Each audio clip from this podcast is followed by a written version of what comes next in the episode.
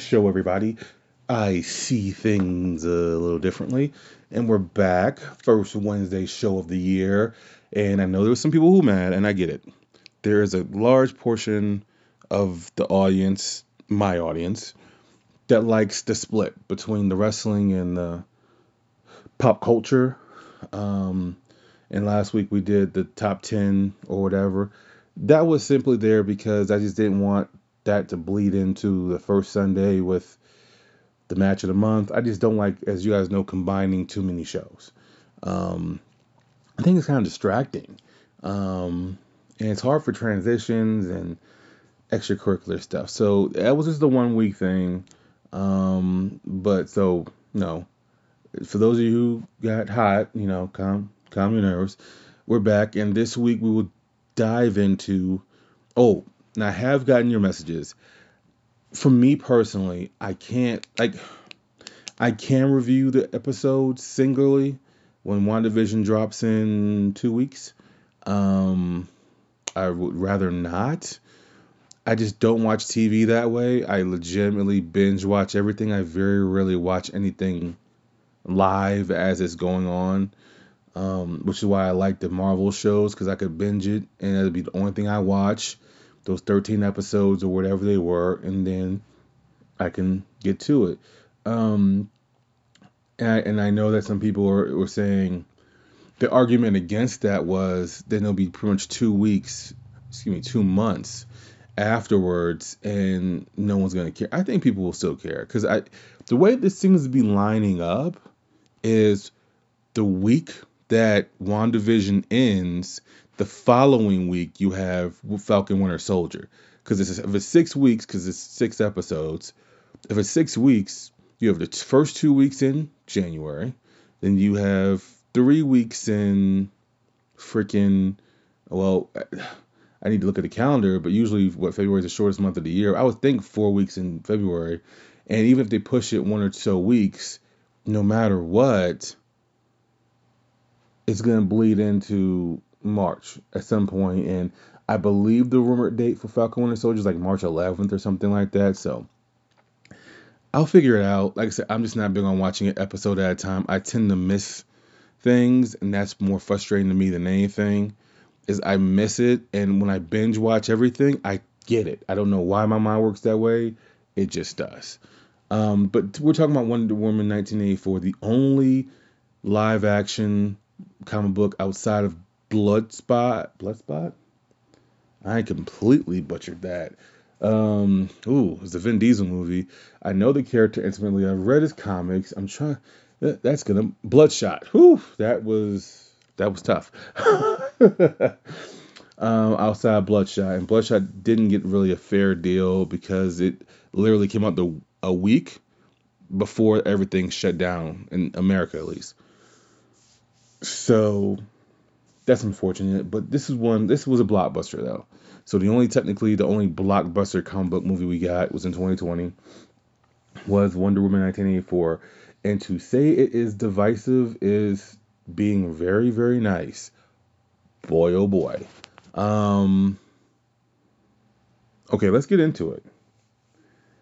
So I wrote down. I, I, it, it, it just so happens it's ten things. I just was writing things I wanted to bring up, but it just happened to be ten. I did not go for ten, but you know it just happened, and I wrote them in no specific order. Um, but I'm gonna you're gonna hear some writing or whatever. That's me writing, crossing some stuff out. But let's start with the double opening. So it starts on Themyscira where young Diana learns a, a lesson about cheating and how her time will come. Um, it's a, some type of Wonder Woman race, and there and it's never specifically explained why um, this is happening, but apparently it's to praise. You know, um, it, my mind is my mind's here, but uh, let me let me look this up now. I want to get the name right. Um, because they used her golden armor in this movie. Um,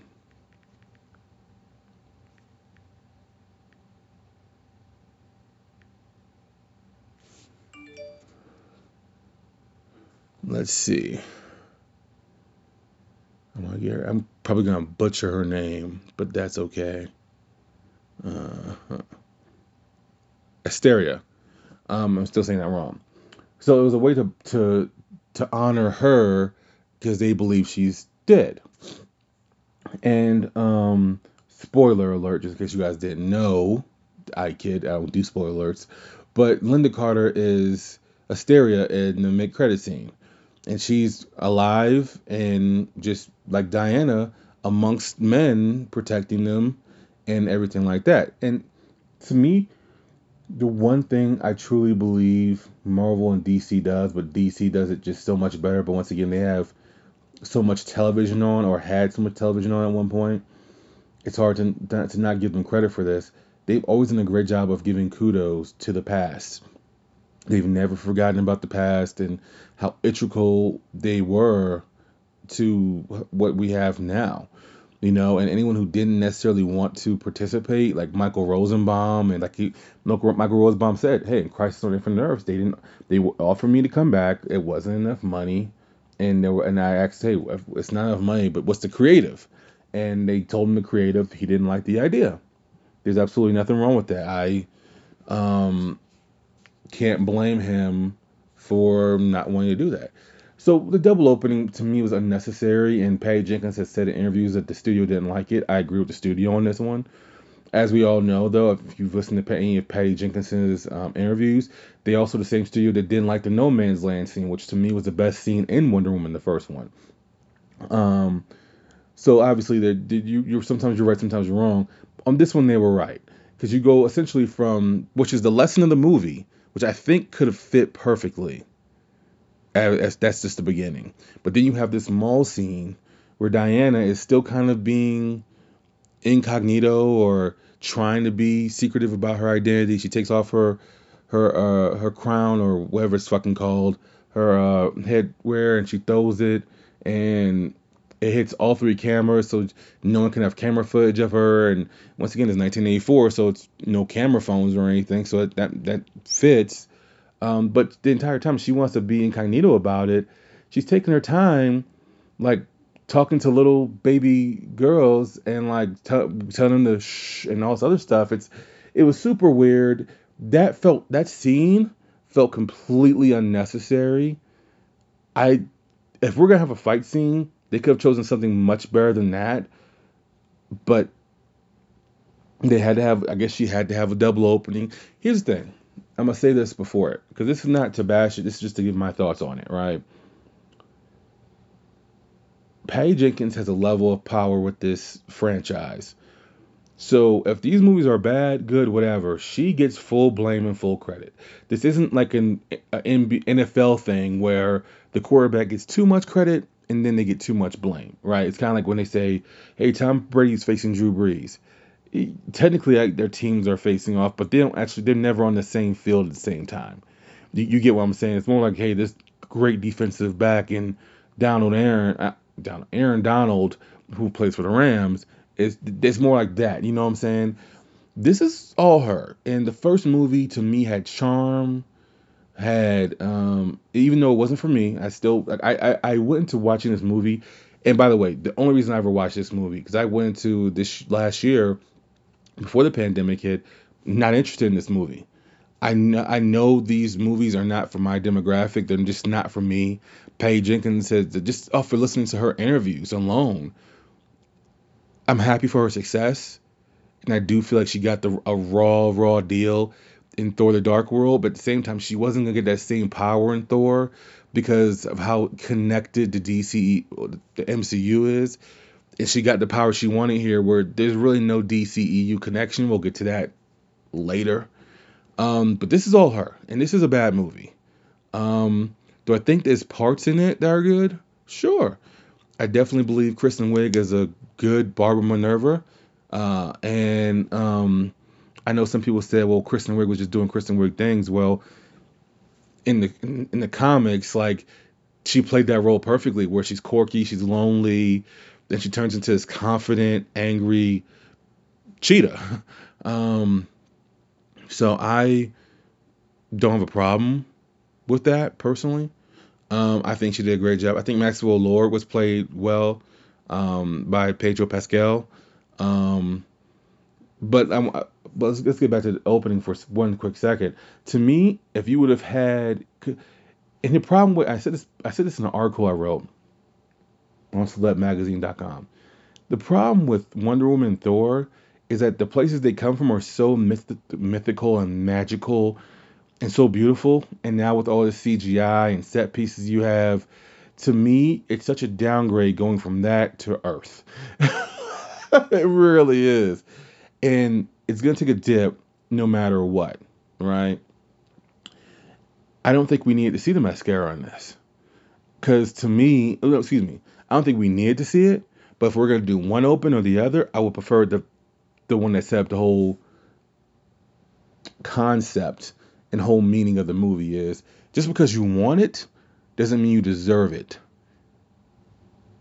It's a difference, you know? And she wanted that one so bad that she was cheating to get it, and that was a lesson. Same way she wanted, you know, Steve Trevor back so so well, so much that you know she did she went and she did something that she didn't know she was doing at the time, but at the same time, she wasn't moving on with her life. It had been decades since his death, and she wasn't moving on. And she was living lonely, and that's just not the way she should have been. So just because she wanted to do that doesn't mean she needed to do that. It's more about wants and needs and stuff, and what you want compared to what you actually need to do. Um, the double opening was, and more so, like I said, we didn't need to see Themyscira. I think it's always good to see Themyscira or, uh, you know, Asgard or whatever. But to me, I would have chosen that scene. I would have cut that that second opening scene, and that right there, because the movie was two hours and thirty minutes. This movie did not need to be two hours and thirty minutes. It really did not. It could. This movie could have been an hour and forty five minutes, hour and or even two hours. But you cut that scene out, dude. That's that's another ten minutes right there. That's not needed. Um. So yeah, we touched on the double opening. To me, that that first scene was a good scene it just was muddled by the. And I remember the first time I watched it, and I tried watching it again. I just can't watch it. I'm just not into it. To me, DC makes very subpar movies. Um, I can watch Batman vs Superman again because to me, when you heard all the explanations from Zack Snyder and all those other things, for as dark as it is, and I, by the way, I never complain about being dark. It just it's rushed and, and it just whatever. Um, I can watch that movie over again. I could watch Man Steel over again but DC just makes subpar movies. I think it's time people say that. You know, it's are. I have not been able to watch Aquaman again, and Aquaman is not a bad movie. It's far from it. It's just there's something about the DC movies that just don't hit hit hit it for me. Um, I'm hoping that changes with Flashpoint. I'm really looking forward to Flashpoint. Um, I said this on the show with Jonathan Esther. I'm not looking forward to Black Adam. I, will be happy that Black Adam will finally get the shine that, that he deserves as a character. Um, but I'm not looking forward to it. I, I really think Rock is better as a heel, and I don't a bad guy. I don't think he's ever played a bad guy in any of his films. Uh, that's obviously tr- strategic. It's obvious he's a businessman now. He's about making money and doing movies like The Tooth Fairy and always branching himself out. Jumanji. I get it. It's just not for me, so I'm not looking forward to it. Um, but that that's down the road. Um, the Dreamstone. Let's touch on that for a second the Dreamstone is so many questions about this thing and none really answered. So Kristen Wiig is the only one that actually holds outside of Maxwell Lord. Um, she's the only one that holds the Dreamstone and makes the first wish to be like Diana. Otherwise, Diana just simply makes the wish in her head. You never actually hear her ask for it. But it's like, does that sounds like ding, you know, whatever and that's her wish, right? So it you know, comes true.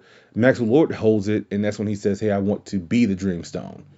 You know, um, now the point of the Dreamstone, for those of you who don't know, if you get one wish, and once you make that wish, it essentially takes something from you. You know, like uh, the guy uh, it was the one of the scientists a random scientist who who like when he hears the name dreamstone he touches it and says ooh i wish for coffee right now he's being sarcastic then two seconds later a guy comes in with coffee now what you don't i don't know if, how many people picked up on this I see that Erik Voss from New Rockstars picked up on it, but I picked up on it immediately when it happened. When he took his first sip of that coffee, he was like "Oh, hot, hot, hot." So he got burned for the wish. You know what I'm saying? So it shows the blowback immediately. You know, and in this movie, um, Barbara, you see how hum- humane she is, how she has a, a friend that's a homeless, and she took, gives him food. He knows her name, all this other stuff, and she holds conversation with him. To me, that those scenes, those are important scenes, and those are good scenes because I could relate to that scene. And I, t- I tell a story not all the time, but whenever stuff like this comes up, I remember one time I was I was living in Atlanta. I was at this mall called Sugarloaf Sugarloaf Mills, and there was this janitor there, a black guy janitor, and he was like super smiling, like he's cleaning up trash, but he's like smiling. This dude is like, if any of you guys remember the Six Flags character that was like dancing, it was like dum dum dum dum dum dum dum dum. This kid's this guy's just dancing away, right? As they're naming the specials for the summer. This this guy was just super. Now I remember I was sitting there eating. I have no clue I was at this freaking mall. I don't remember. I remember just like looking at him. He's saying hi to everybody else, other stuff, and these people are just like walking past him being rude as shit. And I was like, oh, that's kind of an asshole move. Anyways, I'm then I start playing on my phone or whatever, I do something on my phone. But then I remember like maybe like an hour later, I get up finally, and I must have been working in that area or something. But I remember I got up, said, all right, time to go back and do whatever I was doing. So I go, I go throw the trash away, and this guy now, this black guy is now like just not smiling. And I don't, I don't even remember an hour ago that I saw that, but I remember I just put my trash in there and I just see this, he just not smiles. Like, and something in my mind triggered me and said, huh, why isn't he smiling? Like, why, why, why do I care? But then I said, hey man, you good? He was like, and he, he perked up and he started smiling. I was like, yeah man, great. How about you? I was like, I'm good. I was like, dude, you you super happy for somebody taking the trash out? I, I, you're better than me. He was like, man, I got two felonies. I'm start. I've started over. I changed my life. I'm just happy to be uh, have a job and be able to be in public, man. Like the stuff I've done, like blah blah blah. He's like, he went into like this five minute, you know, rant about his life, and I was like, oh, all right, that's cool. He then he he wrote he called me like, oh man, must be scary. I said, nah, dude, I'm good. I just I saw you. You saw you seem down, man. You have a great one, man. But blah blah blah. He's like, oh, you too. And to me, those things mean we never know the kind of place mentally someone's in. And I'm not saying I should I deserve a, gold medal for it, no, because I completely forgot about the guy until I put the pieces together later on that night. The point of that story is a lot of times we don't we don't realize how humane we actually are because we were so used to just doing things. Like she could have easily been a stereotypical white person, scared of a black homeless black guy, just uh, uh, under sheets, it, you know, reading a book but that's not how she was. You know what I'm saying? And it's it's it's it's the opposite. It shows her it shows her humanity. So when she makes that wish, she may she doesn't realize she's gaining the looks and the attention that Diana gets. She's also gaining her inner her, her strength, her Amazonian powers. Um, but she in return lost her humanity. Maxwell Lord, when he decided to become the Dreamstone, he's losing his health. So he, as the movie goes on, he's now taking wishes only to say, hey, i will take this part of your health from you and blah blah blah. So essentially, he's killing people after this. Essentially, and this is these are important now, right? Because I'm gonna mix this into my fourth thing I want to talk about. How this is to me was more about humanizing both villains. To me, Cheetah is a lot more easy, not more, a lot easier to humanize than Maxwell Lord. Maxwell Lord is overall a terrible human being. And when they when they introduced his kid, I remember being intrigued by that part. I said, "Why are they introducing this guy's kid? Like, why?" There's a reason for that. I said, "All right, I'll, I need to pay attention." And once again, this, this isn't a complicated like Pulp Fiction movie, but I, and when you go to school for writing and film and all this other crap, these are things they teach you. Like, hey, if a kid's in this scene, he like these are like the, like the Hitchcock rules or whatever, you know, or the Edgar Allan Poe rules or whatever. It's like, hey, when this is like, um, if you see a, a gun in scene one, it will be used by the end of the film. These are just the things that the rules. You know what I'm saying? Sneak peek for those of you who don't rec- recognize it. You will. So I just noticed the kid, right? And this film spent a good portion of the time humanizing these characters. To me, Barbara should have been humanized. I they tried with Maxwell. It did not hit the mark for me because I know from the comic books, and even if you take liberties, which they tried to, and I think that's where no, and I know that's where the kid got inserted into. There's just nothing redeeming, and even with the kid, when you get my opinion later on about something, I, f- I know it makes more sense than to try to humanize Maxwell Lord. But this this film to me is more about humanizing those two, and you can and also Wonder Woman to a degree, where Wonder Woman the one thing she needs is connection, and she doesn't feel that connection, but she felt that connection with Steve Trevor because of what they went through and all this other stuff. I get that, I really do. Um, this is not something they can lean on in three because Wonder Woman 3 has already been announced. It's being fast tracked. They're very happy with the numbers. Um, so that's that's cool. Well, anyways, um, to me, I just don't think they could do it. But back to Dreamstone for a quick second. Once Maxwell Lord becomes a Dreamstone, essentially the same rules are in place you, you're thinking because it's still only one wish. Now later on, Barbara gets two. I they they never explain how she how she can get two. You know, I, I don't know. They never explain it though. Um, anyways, let's go to uh, a criticism. The Invisible Jet. I get they wanted to pay. In fact, no, let's get before that. So Steve Trevor is re- resurrected, but he's in the body of another person, and it reminded me of Big. For those of you who have not seen Big, it's a really old movie. I've only seen it once. It's where a kid dreams he's older and it's a kid, and Tom Hanks ends up becoming this grown adult that's still in a kid's mindset. And so he ends up making out with this woman who's actually a grown adult, not mythical or anything. And by the end of the movie, he turns back to a kid and he runs in the house. I don't think you could take that trope 30 years later and it still works. Because essentially, Gal Gadot, Wonder Woman, is the only person that can see Steve Trevor in this guy's face and body. Otherwise, it's the same guy. She's the only one that can see Steve Trevor though. And the guy is completely he has no control of his body or anything. They're having sex, they're in this guy's house, like seems like a I get it. Gal Gadot, how many guys would turn her down if she said, Hey, let's get in the bed? Not many. The the point is though, it's a little disturbing. And there was some outla- out, out backlash, excuse me, I'm not gonna go as far as to say it offended me. It didn't offend me. You definitely can't do that with a woman character though and get away with it. Um, it's definitely strange. Um, also another thing that is strange is how Steve Trevor, who has not been alive since the First World War or whatever, whenever he was, all of a sudden he can fly a jet now. That's a 1984 jet, and he's not really intimidated by it but he was he didn't know he was intimidated by a train or not intimidated, but he he didn't know what a train was or a fanny pack was. It's that how can he how can he just get that? Did this guy did he have the same memories as this guy? Was this guy a fighter pilot? Is that why the Dreamstone chose this guy? These things are never explained, and for it to be a two and a half hour movie, they should have been explained. Now they may very well have a bunch of cutting scenes, uh, cut room scenes from what I've read from more of Patty Jenkins' interviews, though, I did a lot of research before I decided to record this episode. She says there's only one scene that was cut.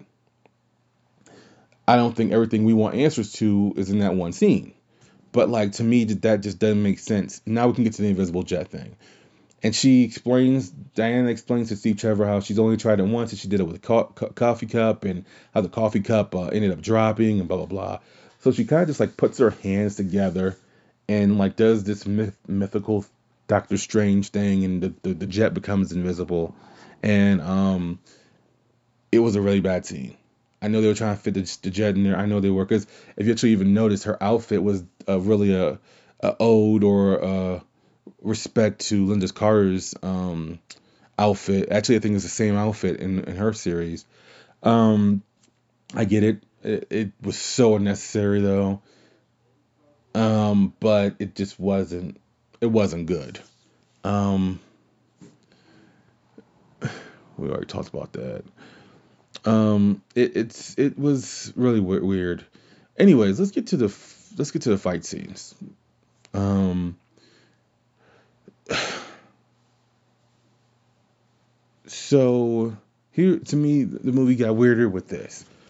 The fight scenes weren't really like there was a road scene where they're chasing Maxwell Lord, and that's when Diana realizes that in, for her in, her wish was granted, she starts to lose her power. Completely understand that it's taking something from her. Um, that was probably the best fight scene in the movie, or chase scene, or whatever. The rest of the fight scenes were not good. Like for it to be the White House, her and Barbara have their first face off because now Barbara's in the same room with um, Diana, Steve Trevor, and this monk or whatever you want to call him. And he's telling them about the Dreamstone and how it needs to be destroyed and this, that, and the third. And Barbara's like, I don't want to go back to my old life. So now she gets in the way and they have this fight at, in the White House where it's only like seven security guards. It's the freaking White House. You're telling me there's only seven security guards in the White House? Uh, no. That was one that was really weird. And two, um, it showed her strength, even though D- Diana was in a weakened state. It did show how strong Barbara had gotten because usually when she clacks her bracelets together, Wonder Woman, um, something that you know a flash that sends that character back, whatever. They even sent um, Doomsday back. No, she spun right through it. Now once again, it's a weakened Diana, so I understand this fight wasn't gonna be, it wasn't fair, you know. Um, I guess that's technically the best fight, one-on-one fight she has. Um, but it was really weird how then she wraps. All right, let's then get to the fight with Cheetah because on the flight to this island where they have these satellites where um, Maxwell Lord can then grant everyone a wish because um, now he wants to get all the health in the world. He pretty much wants to become immortal essentially. Um, on the plane there, he says, "I'm feeling generous. What what do you wish you can do?" And that's where Barbara says, "I want to become an apex predator." Well, essentially, she wants to become Cheetah, and she becomes Cheetah. Here's the issue that I have with it, the entire thing. One, how did she get a second wish? How was he able to do that? Did did, did the more wishes he grant, the more powerful he got? Is that how the Dreamstone works? Once again, these are questions about the Dreamstone we have no clue. Uh, we have no clue about. You know, um, so Wonder Woman then has the, the, the golden armor. And for those of you guys who don't know, the golden armor was first, and I'm glad to be wrong on this. So if someone knows better than me, let me know. But I believe the first time the golden armor was ever introduced was in Alex Ross's Kingdom Come. I believe he introduced the uh, golden armor. This Alex Ross's impact on the television and movie industry for DC is by far, um, I guess George Perez and it would be the closest um, to that. Um, but Alex Ross's fingerprints are all over uh, DC. Um, but um, she ends up f- flying um, after she renounces her wish. She gives up Steve Trevor. She ends up renouncing her wish and um, gets her powers back. And she gets the golden armor. She's fighting off these guys. She's usually she's using the wings for blocking.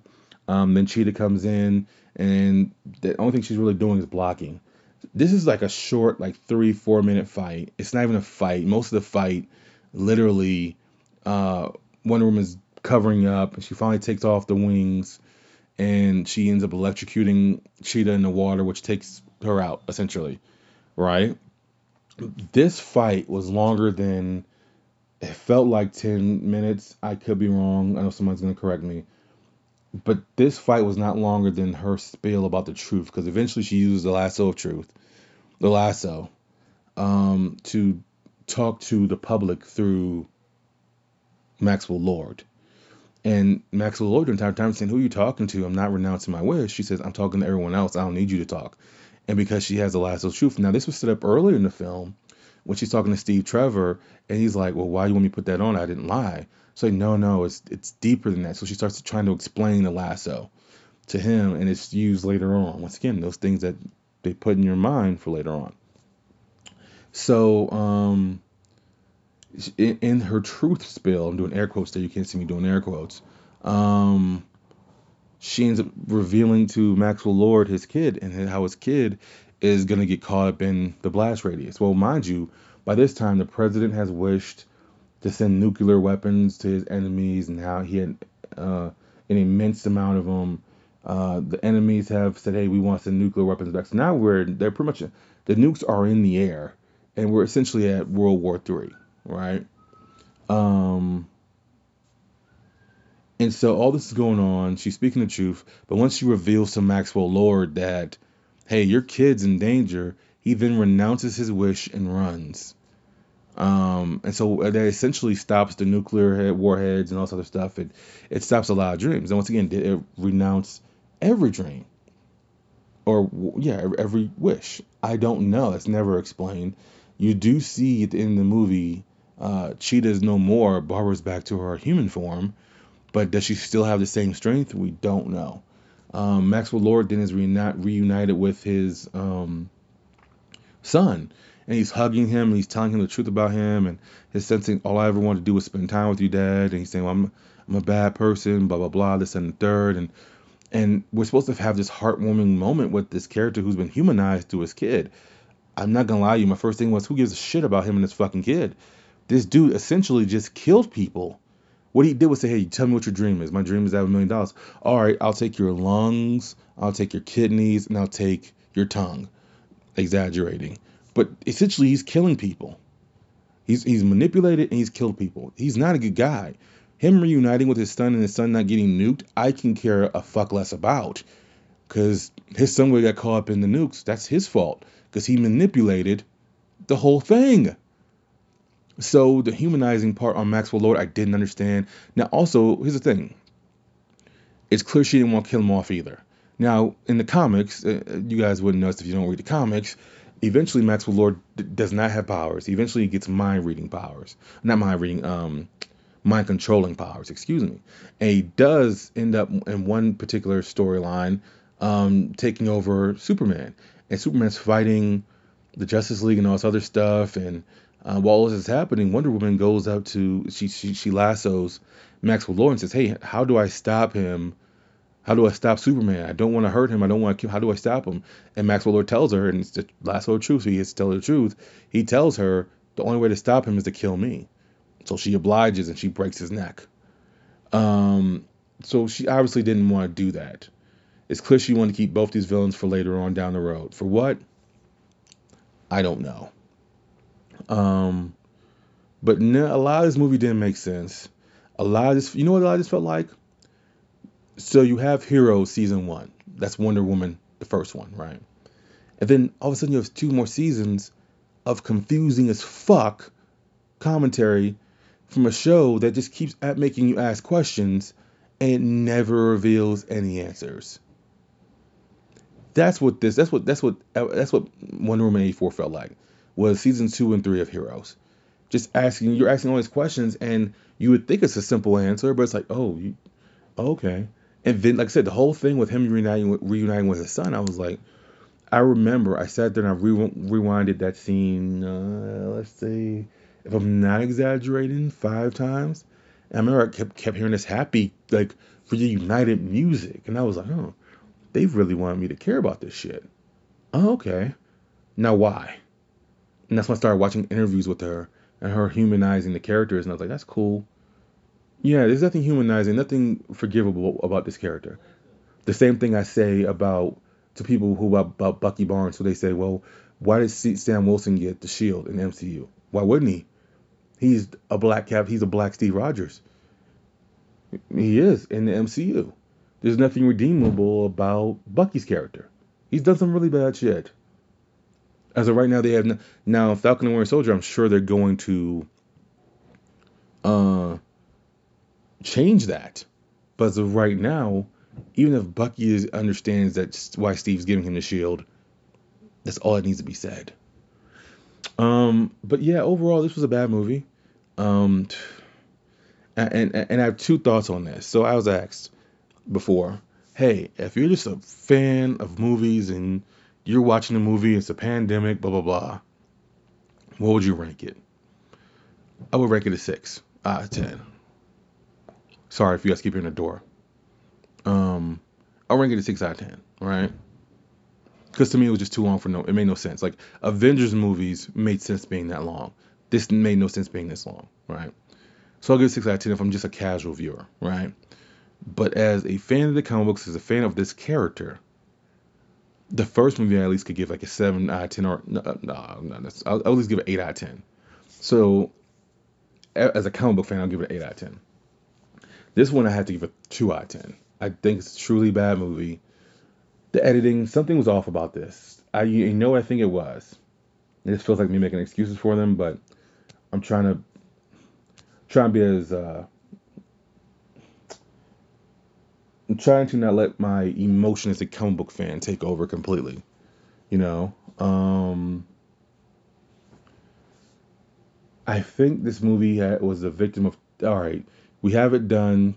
Now it's too much time in between when we're dropping it. Let's change some things up for no reason. And I think paging has changed too many things up. To me, I can truly believe that Black. We I think we know Black Widow, Black Widow's done and The Eternals is done, right? I don't think those movies are being touched. I think they're just being prepared to be sent out, and boom, this is what you're getting. I think this movie had too much time and they overthought a lot of this, but it's definitely a two out of ten. It's not a good movie. It's too many questions left on the table, things that I don't even know if it would even even make sense. Because now, just goes to my last point. Patty Jenkins has, as I said earlier, has had this has been her franchise. So if it's not successful franchise, if it's not classic franchise, and with this movie, it will not be a classic franchise. It's on her. She has to eat that. Bottom line. Um, and I know she's written these movies with Geoff Johns. He's a great comic book writer. I don't know if this role's for him. Just my opinion. Um, but the next movie, and I know this is something that she's been fighting this the studio against, but one, has no choice but to be in modern day. There's no more period pieces here. You have to put this in modern day. One. Two, it has to now it has to now it has to connect to the DCEU.